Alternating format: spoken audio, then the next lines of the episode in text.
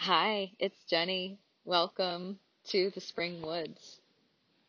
I hope you hear these sounds, the birds in the background. That's why I wanted to come out here and record in the spring. It goes along with what I'm going to share in this episode. Uh, I wanted to be outside, and I am blocking myself from the wind that's picking up so that hopefully that doesn't interfere with you being able to listen. But it's just amazing how the seasons shift. And it's been a while since I recorded an episode for the podcast. And if you listened to the last episode, which I titled The Fertile Void, you know why it's been a while. Basically, I sensed that something needed to shift with the podcast and how I share and really what I offer through my work. And I wasn't sure what that was. So I took a pause. I took a dip into the fertile void. And now I'm ready to share an update and some new things with you. So thanks for being here. I so appreciate you listening if this is your first time finding the podcast or if you've been listening for a while.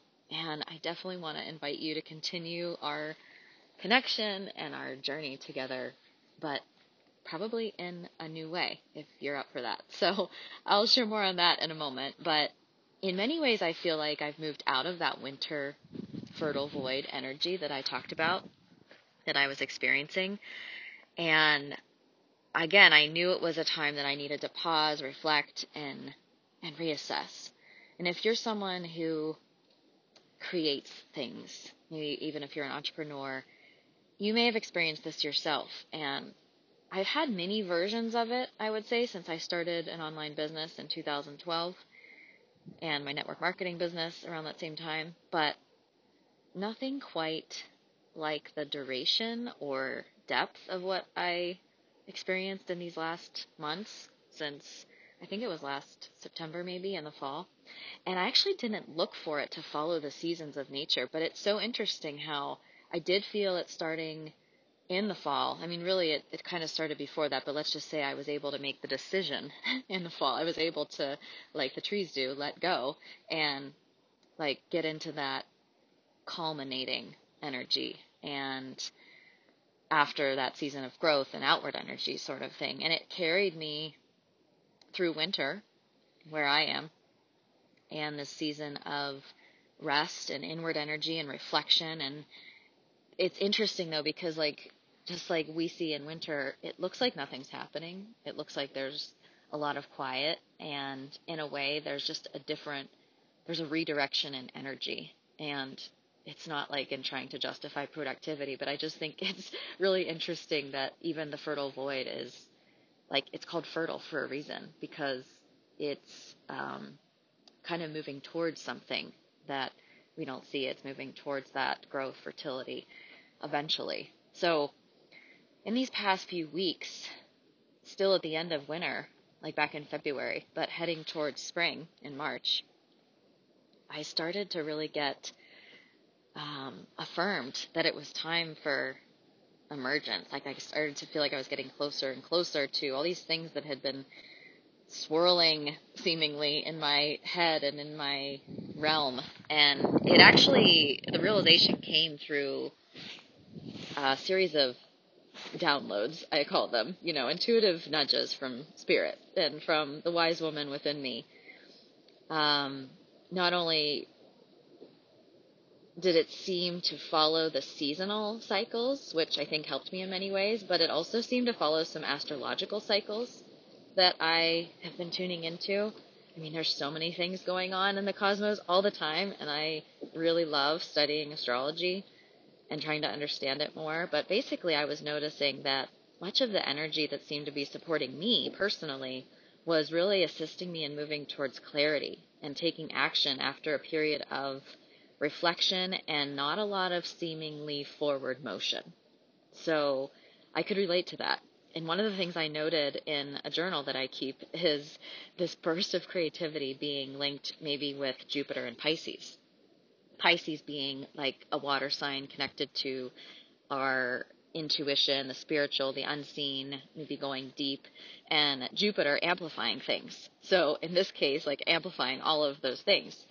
And another connection I noticed was Pisces just being a water sign and my continued uh, curiosity and exploration of water. Like even the last episode I recorded for the Fertile Void was uh, while I was kayaking. That's when I was inspired to share this with you, which just occurred to me. That's so crazy.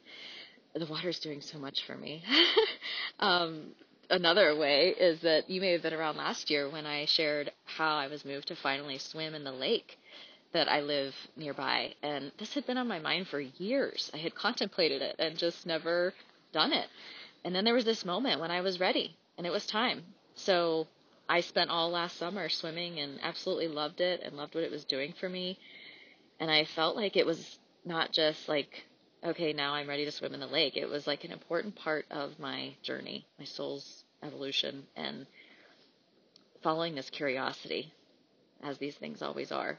So, another water related thing that I thought was interesting in this whole process, in this Jupiter and Pisces energy, and just being in Pisces season too. I guess I forgot to mention that. Like a lot of this started to come to me when uh, the sun was in Pisces, like in that uh, February time frame. I think it maybe starts in the end of January or sometime in January, but just the water stuff. Because another thing I've been curious about and contemplating for a while, at least a couple years, is cold water immersion, cold water plunge, cold water therapy. I came across Wim Hof uh, a while ago and started doing more with breath work at least a couple years ago. And I had experimented with cold showers um, in the summer, which was kind of easier when I was hot anyway. But then I honestly sort of let it go as it became colder because I'm not someone who finds it easy to be in the cold. I actually have issues with circulation sometimes in my hands and feet if I get too cold. And so there's part of me that was like really curious about this cold water thing, but there was another part of me that really didn't want to have anything to do with cold water. And so it was really interesting how finally it just like landed for me, similar to getting in the lake that I live nearby. We actually live near a beautiful creek as well, like less than a mile from this creek. And it started calling to me. and the funny thing is, it started calling to me in winter, like back in December, right as we moved through the winter solstice. And on January 1st, as we do, on January 1st, 2022, it was it was just like one of those things where I was ready and I took my first cold dip. And so I'm not going to go into all of that here because there is so so much more I want to say about that and to show you about this beautiful and surprising and just amazing experience. And so I'll be sharing more about that in the new way that I'm sharing, which I'm ready to actually expand upon now. And then I'll talk about a few other things that have kind of led me here. But this new thing is called the Nature Journal. And you could think of it as a collection of everyday experiences and insights from my little corner of Pennsylvania. you could think of it as a space where I want to celebrate the gifts and shifts that we notice around us and within us, maybe even to notice nature in a new way for yourself. And I see it as a way of calling in a new rhythm to our lives that's rooted in the cyclical, the seasonal, and the spiritual. You know that I'm all about those things, and they've influenced so much of what I share up to this point. So I call this a living journal on unearthing the sacred in the ordinary of field notes on beauty, wellness, and being. So, what can you expect? Well, it's really cool because I can offer videos, blogs, or podcast style audios in this new space. So, expect visuals, videos, meditations, musings, really whatever arises from my wanderings as a woman, as a student of nature, as a wellness guide, as an entrepreneur, and as a steward of this beautiful land at Forest and Flowers Retreat. And I love that I can share with you in a variety of different ways, depending on what would kind of best bring it across or what how it wants to be shared. And I'm also really excited to share with you in a more nuanced way with more connection and an intentional space for it, intentional expression for certain things. Uh, another aspect of this is that I really felt moved to get outside the patterns, distractions, and limitations of social media. So I'm not saying that I won't ever post anything on social media anymore, but I'm really shifting into sharing things here in the nature journal, things that I would have maybe posted on social media before that now will be shared here for a lot of different reasons. So you can expect posts to generally emerge, I would say, at least a few times a month and maybe more. There will be ebbs and flows in the seasons. As you know, I believe in and live my life. Um, you can subscribe to the Nature Journal for free. And there's also an option to participate in a cycle of reciprocity financially if you're wanting to do that. And there's an additional gift for you and also additional, there will be additional offerings as well. So in this process with creativity, I wanted to share a couple more things. And when I say creativity, I mean creativity like with a capital C as uh, an energy that works with me and guides me. If you've read um, the book Big Magic by Elizabeth Gilbert. I was blanking for a second. Um, Elizabeth Gilbert's book, Big Magic, kind of like that kind of creativity that she talks about, where it's like this energy, this um, entity that's working with you. And so in this process, I came up against these thoughts. And maybe some would call them limitations, and maybe they were, or I'm wondering if maybe they were questions for me to deepen in this process with it all the question was sort of around like, does this matter? Does it does it matter if I share this? And why? Why does it matter? Why would I share this? Like there's so much out there, so much content, so many people sharing things. Like does this really matter? and it really surprised me that that thought popped up for me because if you asked me if what you share or create matters, I would say yes, 100%. Like it comes from you. You need to bring your unique magic to this life. And yes, it's so different than anything that anyone else would share. And there's a certain, there's a certain, uh, I just said it, magic that comes with it because it comes from you. There's a certain alchemy with the way, the ingredients that you put into it. And then how that evolves. But somehow I bumped up against this thought and I had to sit with it and ask myself to actually answer the question, which maybe was the whole point. Why does it matter?